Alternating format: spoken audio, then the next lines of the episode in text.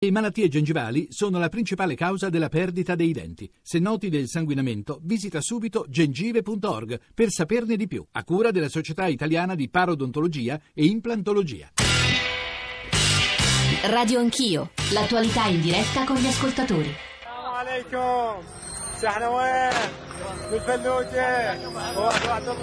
Iraqi troops have entered a major Islamic State stronghold in the country, the city of Fallujah.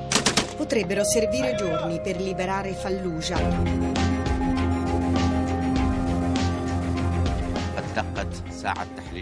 Abbiamo lanciato la fase 3 dell'operazione per riprendere Fallujah, ha annunciato alla TV di Stato irachena il portavoce dell'esercito Rasul, precisando che le forze di terra agiscono con la copertura aerea dell'aviazione militare della coalizione internazionale. Ci è voluta una settimana perché le truppe irachene, supportate dalle sole milizie tribali sunnite, riuscissero ad entrare a Fallujah, la città sunnita nelle mani dell'ISIS da due anni e mezzo. I militanti dell'ISIS, come ha spiegato una fonte, tentano di ostacolare l'avanzata dei governativi con mine, autobomba, razzi Katiuscia e obici. Le ultime notizie dal fronte dicono che gran parte del centro di Fallujah è sotto il controllo dei governativi. Durante il blitz circa 50.000 civili sono stati usati come scudi umani dagli uomini del califfato. Manca ormai tutto, cibo e medicine. Racconta che è riuscito a lasciare la città il mese scorso. Raccontano di aver mangiato soltanto datteri per mesi e avvertono che nelle trincee potrebbero nascondersi diversi miliziani dell'ISIS. A Fallujah non sono entrate milizie sciite per evitare possibili vendette contro la popolazione sunnita. La riconquista di Fallujah, per cui gli stessi americani combatterono nel 2004 lasciando centinaia di morti e di feriti, diventa strategica per il futuro dello Stato islamico. E intanto più a nord, a Mosul, altra roccaforte dell'ISIS, i peshmerga curdi hanno preso il controllo di alcuni villaggi e sono a 15 km dalla città. Il califfato perde terreno, oggi controlla solo il 14% del territorio rispetto al 40% dell'anno scorso. Sono le 8.38, bentornati all'ascolto di Radio Anch'io, Giorgio Zanchini al microfono. La nostra copertina dava conto di una notizia, di un fatto che ieri, nelle scorse ore, ma anche stamane, è l'apertura della gran parte dei siti internazionali e che a parte la nostra voce del mattino, il nostro giornale radio, il giornale radio alle nostre spalle, qui in Italia rischiamo in qualche modo di sottovalutare. È cominciata in Iraq la battaglia eh, di Fallujah, come avete appena sentito era caduta in mano dell'ISIS all'inizio del 2014, è un luogo simbolicamente fortissimo e spiegheremo nel corso della trasmissione perché. Ed è soltanto uno dei tre scenari di una triplice offensiva contro lo Stato islamico, gli altri, ma insomma stamane cercheremo di essere il più divulgativi e chiari possibile, gli altri due sono l'attacco dei Peshmerga ad est di Mosul e l'attacco dei ribelli siriani, cosiddetti ribelli siriani, ma anche sulle definizioni dovremo cercare di essere il più precisi possibile a Raqqa. Sono nomi per noi spesso lontani, ma che credo abbiamo il dovere di conoscere perché le schegge di quello che accade là, nella cosiddetta area Sirac, Siriac e Iraq, arrivano qui da noi in Occidente. Ci vorranno anni, scrivono stamani molti osservatori in realtà, per forse pacificare quell'area geografica. Sarà una puntata, una trasmissione che come ogni mattina ha bisogno di voi ascoltatori, delle vostre domande, del vostro punto di vista e che abbiamo cercato di costruire nel modo più pluralistico e internazionale possibile. Qui accanto a me si è appena seduto il nostro ex ambasciatore eh, a Baghdad, ambasciatore dal 2006 al 2010, eh, Maurizio Melani, che saluto subito. Ambasciatore, buongiorno e benvenuto. Buongiorno, buongiorno a tutti. E poi ci collegheremo con la nostra inviata, eh, sta con i Peshmerga, in, nel nord, insomma, a est di Mosul, eh, uno dei tre scenari che citavo poco fa. Avremo la voce dell'ambasciatore russo, le voci di generali, di politologi italiani e americani. Insomma, un quadro il più complesso possibile per dare conto di una complessità che è nelle cose. Allora, tra poco sentiremo l'ambasciatore che è qui seduto accanto a me nei nostri studi di Saxaruba, ma subito noi andiamo da Lucia Goracci che da giorni ormai è assieme ai, perme- ai Peshmerga vicino a Mosul in uno dei fronti più difficili, credo, e può raccontarci con i suoi occhi quello che sta succedendo sul terreno e magari aiutarci anche sul quadro più generale. Lucia, buongiorno, la parola a te. Buongiorno a te e ai tuoi ospiti. Sì, intanto io ti aggiorno eh, con un fatto proprio di queste ultime ore. Eh, ci sono stati tentativi di attacco kamikaze proprio alle linee dei Peshmerga nei villaggi eh, che sono stati liberati in quest'ultima ore. Questa è una tattica frequente eh, del gruppo Stato Islamico che mi diceva eh, un generale Peshmerga ieri ha meno mezzi eh, di due anni fa, quando assaltando questa parte del paese riuscì anche a sottrarre all'esercito iracheno eh, dei mezzi pesanti che gli erano stati lasciati in eredità eh, proprio dagli americani. Adesso usa molto di più la le attività terroristiche. Ebbene, a Wardak, cioè uno dei villaggi che erano stati da poco liberati, sono stati scongiurati due autobombe, per fortuna senza perdite tra i Peshmerga. Questa è un'area molto importante, siamo a una quindicina di chilometri a est di Mosul, che è la città più importante tra quelle appunto prese eh, nell'estate del 2014. Spieghiamo Lucia sempre agli ascoltatori eh, la, la, geografia, ci troviamo nel nord dell'Iraq, questo eh, diciamolo subito, mentre Fallujah è più o meno al centro, molto vicino a Baghdad. Vai, vai pure. Sì eh, Fallujah è molto più vicina a Baghdad, qua siamo molto vicini Giorgio ai villaggi dei cristiani, Bartella adesso è veramente a un tiro di schioppo da dove i Peshmerga sono riusciti ad avanzare, Bartella eh, il Karakosh, ricorderete l'esodo dei cristiani che furono accorti proprio anche qua a Erbil nell'estate di due anni fa. Eh, Fallujah è strategicamente importante, tu dicevi rischiamo di non darle la giusta importanza, non si dette alla sua cattura la giusta importanza nel gennaio eh, del 2014, passò quasi eh, in sordina la presa di Fallujah che tra l'altro era in concomitanza anche con eh, la, il consolidamento del controllo di Raqqa in Siria erano quelli i tempi in cui ancora Barack Obama parlava dell'ISIS comparandolo con Al-Qaeda come di una JV team, di una squadretta eh, di, serie, di, serie, Z. Fallujah è importante non soltanto per il valore simbolico, per quanti soldati americani vi hanno trovato la morte eh, negli anni, ma anche perché è sulla direttrice Caim dei Resor, cioè eh, quel Sirac di cui tu giustamente parlavi già esisteva negli anni addietro quando, complice evidentemente il regime di Bashar al-Assad, tanti jihadisti andavano a combattere gli americani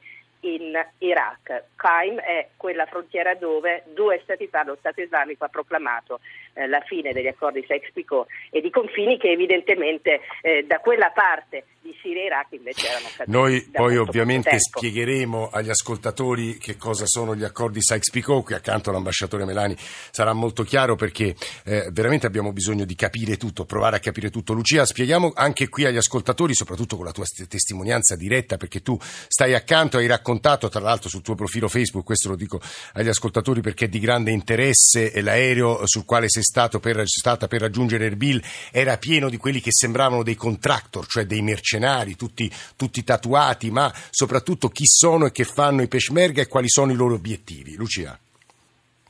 Allora, i Peshmerga sono ovviamente i curdi, è l'esercito del Kurdistan iracheno, eh, Barzani che peraltro ha eh, ottimi rapporti soprattutto mh, legati da interessi economici e commerciali con la Turchia e quindi c'è anche tutta la questione invece delle difficoltà che si hanno a combattere l'ISIS eh, facendo leva come fanteria con i cur- sui curdi di eh, Siria. Eh, evidentemente si stanno addentrando in aree che non sono loro, cioè la vera scommessa adesso delle battaglie sia di Fallujah che quando sarà eh, per Mosul, che è la seconda città dell'Iraq, una città da un milione e mezzo di persone, quindi sarà molto più complesso eh, di Fallujah che lo è già eh, in un certo modo notevole, il vero nodo sarà eh, ingaggiare i sunniti in queste battaglie. Giustamente nella vostra copertina le due parole più ricorrenti erano sciiti sunniti, sunniti sciiti.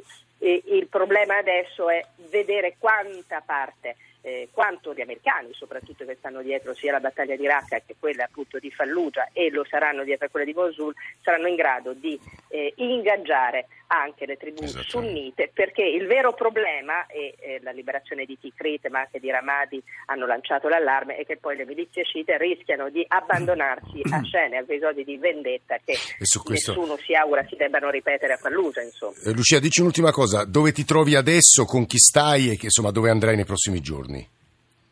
Sto andando di nuovo a vedere proprio questi villaggi, in particolar modo Wardag, che sono stati oggetto proprio alle tre di questa mattina di attacchi kamikaze che sono stati respinti e a cercare di seguire ancora questa avanzata dei curdi Peshmerga che mi hanno, che mi hanno spiegato non è certo propedeutica alla liberazione di Mosul, per questa ci vorrà ancora tempo, ma che se non altro aiuta a alleggerire proprio anche il fianco di Fallujah e quindi l'offensiva contro l'ISIS a Fallujah. Lucia Goracci, la nostra inviata, l'avrete capito, è con i Peshmerga nel nord dell'Iraq. Grazie davvero per questa eh, tua voce, eh, sua voce iniziale. Sono stati aggiunti tanti elementi che noi dobbiamo provare a spiegare. Con l'aiuto di Maurizio Melani, nostro ex ambasciatore a Baghdad dal 2006 al 2010, eh, bisogna ricordare che all'interno di Fallujah ci sono almeno 50.000 persone che stamani i giornali descrivono come possibili scudi umani, ambasciatore. Perché qual è il rischio? Anzitutto spieghiamo due cose ai nostri ascoltatori tra poco Alberto Negri ci aiuterà a ricomporre ancora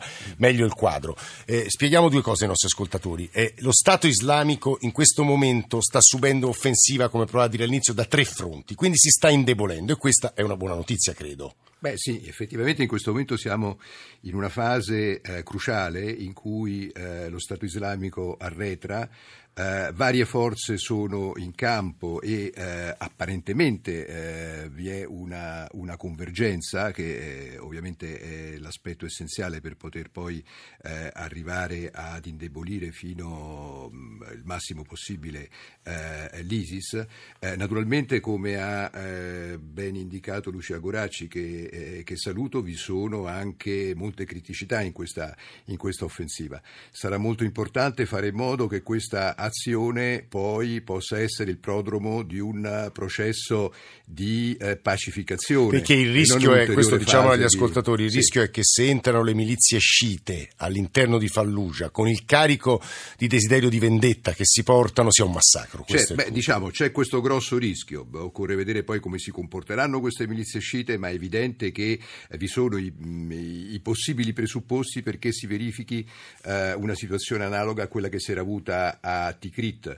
Uh, nell'offensiva di uh, Ramadi fu fatto in modo che uh, le milizie sciite collaborassero nella fase iniziale ma poi non entrassero nella città e questo, uh, furono gli americani a imporre che non entrassero? Beh, diciamo, furono gli americani e fu anche questo accettato in qualche modo dal governo iracheno, nel senso, e fu direi anche eh, consentito da chi eh, sostiene le milizie sciite. Insomma, quindi è molto importante che eh, sia da parte del, eh, del, governo iracheno e anche da parte di altri paesi che sono impegnati, eh, l'Iran per quanto riguarda questo aspetto, eh, abbiano un atteggiamento appunto che sia diretto diretto proprio ad evitare che si creino poi delle spirali di eh, violenze e di, e di, vendette reciproche. Quindi questo è un aspetto molto importante di tutto il quadro di fronte al quale ci troviamo oggi.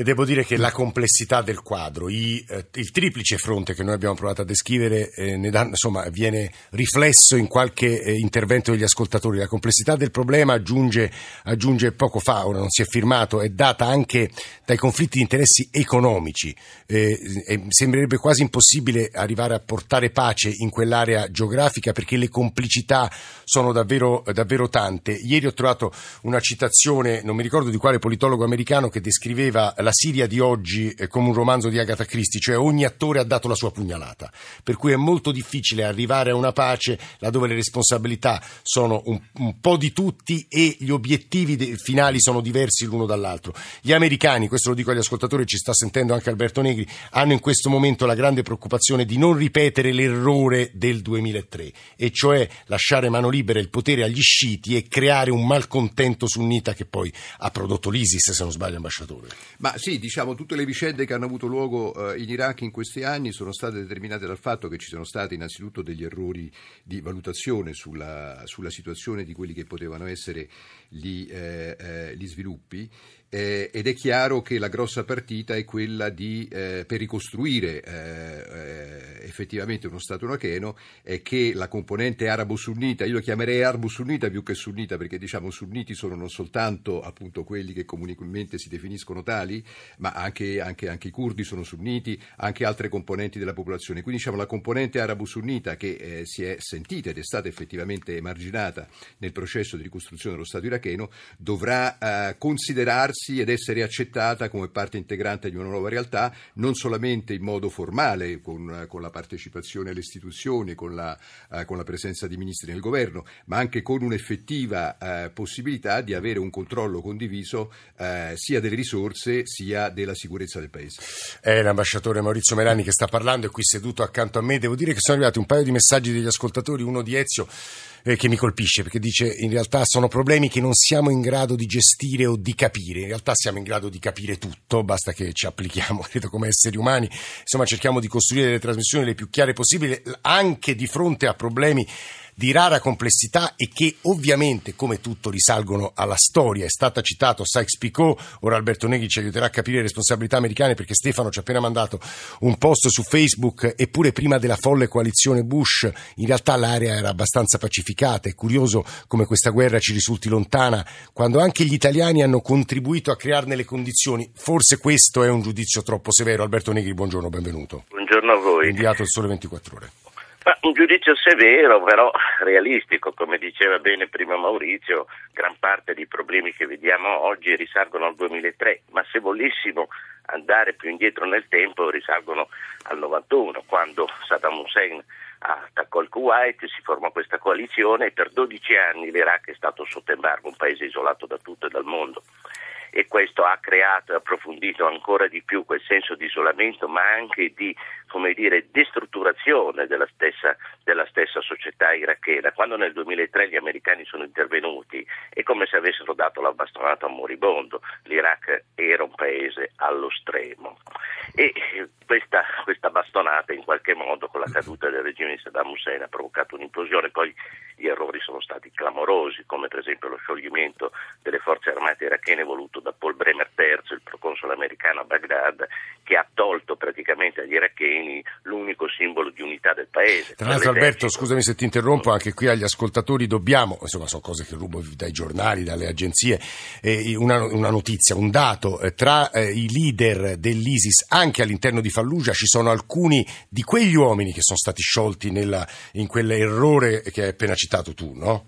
Ma non c'è dubbio, anzi Fallujah è stato forse uno dei primi punti dove si, si è avuto contatto tra gli ex battisti, cioè tra il partito Batti di Saddam e dei, dei battisti e, e i, radicali, i, radicali, islamici. Io stesso conoscevo molto bene eh, tutti i capi del Baath che poi sono confluiti alcuni di loro nell'ISIS o comunque hanno fatto accordi, hanno fatto accordi con, con l'ISIS. Cosa succederà adesso? Beh, quello che potrebbe succedere passa anche molto da un accordo o dagli accordi che intercorreranno tra Washington e Mosca su quello che potrà accadere in Iraq e in Siria. Questo è molto interessante perché poi più avanti noi ascolteremo l'ambasciatore russo Robert eh, Kaplan che è un politologo che ha ancora una visione del mondo un po' figlia della guerra fredda, ascolterete le sue, le sue parole, devo dire saranno molto interessanti. Eh, Alberto Negri, dicevi Washington e Mosca che però hanno obiettivi diversi da quello che capisco. Gli obiettivi sono questi, non sono soltanto di tipo, di tipo, politico ma anche temporale. Gli Stati Uniti vogliono andare molto lentamente, in un certo senso, con molta attenzione sul terreno iracheno e su quello siriano. In qualche modo vorrebbero combattere l'ISIS sfogliando l'ISIS foglia dopo foglia come fosse un carciofo. Perché? Perché gli errori che sono stati fatti in passato sono stati anche un po' una lezione, cioè per esempio la fuga dei jihadisti e la loro disseminazione su un territorio vasto come quello del Medio Oriente o addirittura la loro possibile fuga verso l'Europa, verso altre zone dell'Asia, ecco questo potrebbe essere un problema grosso. Quindi gli Stati Uniti vanno lentamente per questo motivo e per un altro motivo. È chiaro che sul terreno sia in Iraq che in Siria sta vincendo questa coalizione la Siria, la Russia, l'Iran, gli Hezbollah libanesi. Sì. Quindi il problema degli Stati Uniti in qualche modo è come far digerire un'altra sconfitta al fronte sunnita rappresentato principalmente da Arabia Saudita e Turchia.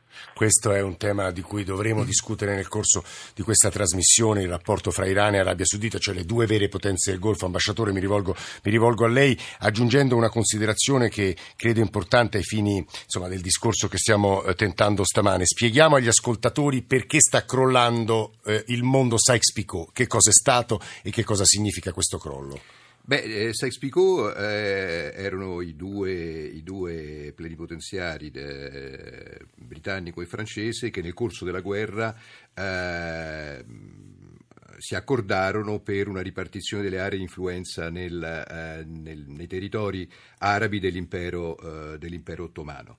Eh, quello che poi venne fuori dopo la guerra fu in realtà un po' diverso da quello che prevedeva Sykes-Picot e eh, con i trattati che eh, posero fine al conflitto e che determinarono le sorti dell'impero ottomano si crearono eh, degli stati voluti soprattutto dal Regno Unito, uno dei quali fu l'Iraq e l'Iraq eh, comprendeva quindi stati eh, artificiali degli stati così. che in certo senso rispondevano a quelli che erano i rapporti di forza fra le potenze in quel momento. La, l'accordo Sykes-Picot prevedeva un'influenza francese molto maggiore di quella che poi successivamente c'è stata. Eh, paradossalmente tutta l'area settentrionale settentrionale dell'Iraq avrebbe dovuto far parte dell'influenza francese, secondo Sykes-Picot. Invece i britannici sul terreno, eh, poi eh, occupando il nord dell'Iraq, eh, successivamente eh, nel, nel, processo che portò ai trattati di Sèvres e di Losanna, costruirono questo Stato iracheno che in realtà univa le due aree petrolifere della Mesopotamia. Quindi diciamo tutte le aree petrolifere della Mesopotamia caddero sotto il controllo eh, E a un secolo di distanza, questo l'ha detto Obama, sì. eh, quegli assetti stanno franando mondo? Beh, diciamo, quegli assetti presentano molti problemi anche perché corrispondevano a degli interessi delle eh, potenze dell'epoca sulle quali poi eh, si sono costruite anche eh, delle identità che però sono identità fragili. Ora naturalmente si tratta di vedere quali potrebbero essere le alternative. Però gli interessi delle grandi potenze a un secolo di distanza sono ancora lì. Uh, beh, diciamo, le potenze sono diverse. Sono diverse, però. Uh, le situazioni sono cambiate. Vi sono delle potenze regionali che prima non vi erano. La sola potenza regionale che poteva svolgere un ruolo a quell'epoca fu, era la Turchia, ed infatti la Turchia uh, fece in modo da poter far sì che gli accordi Sykes-Picot non fossero troppo penalizzanti, diciamo che i seguiti degli accordi Sykes-Picot non fossero troppo penalizzanti per lei, e quindi Ataturk riuscì poi a riprendere il controllo di tutti quei territori che, secondo britannici e francesi, sarebbero dovuti essere sotto il loro eh, sotto la loro influenza. Sta parlando Maurizio Melani, ex ambasciatore italiano a Baghdad, noi tra poco spiegheremo che cosa si rischia a Fallujah adesso che l'esercito iracheno sta praticamente entrando in città. Si parlava in queste ore anche di guerriglia urbana, 50.000 civili intrappolati, avremo voci di militari. Gli ascoltatori stanno scrivendo molto sulla Siria adesso, su che cos'era la Siria di ieri, che cosa è diventata, quali sono le prospettive a 5 anni dall'inizio della guerra con centinaia di migliaia di morti. 335 699 2949 ripartiremo dalle vostre voci e come vi dicevo anche da un calidoscopio di esperti stranieri. GR torniamo insieme.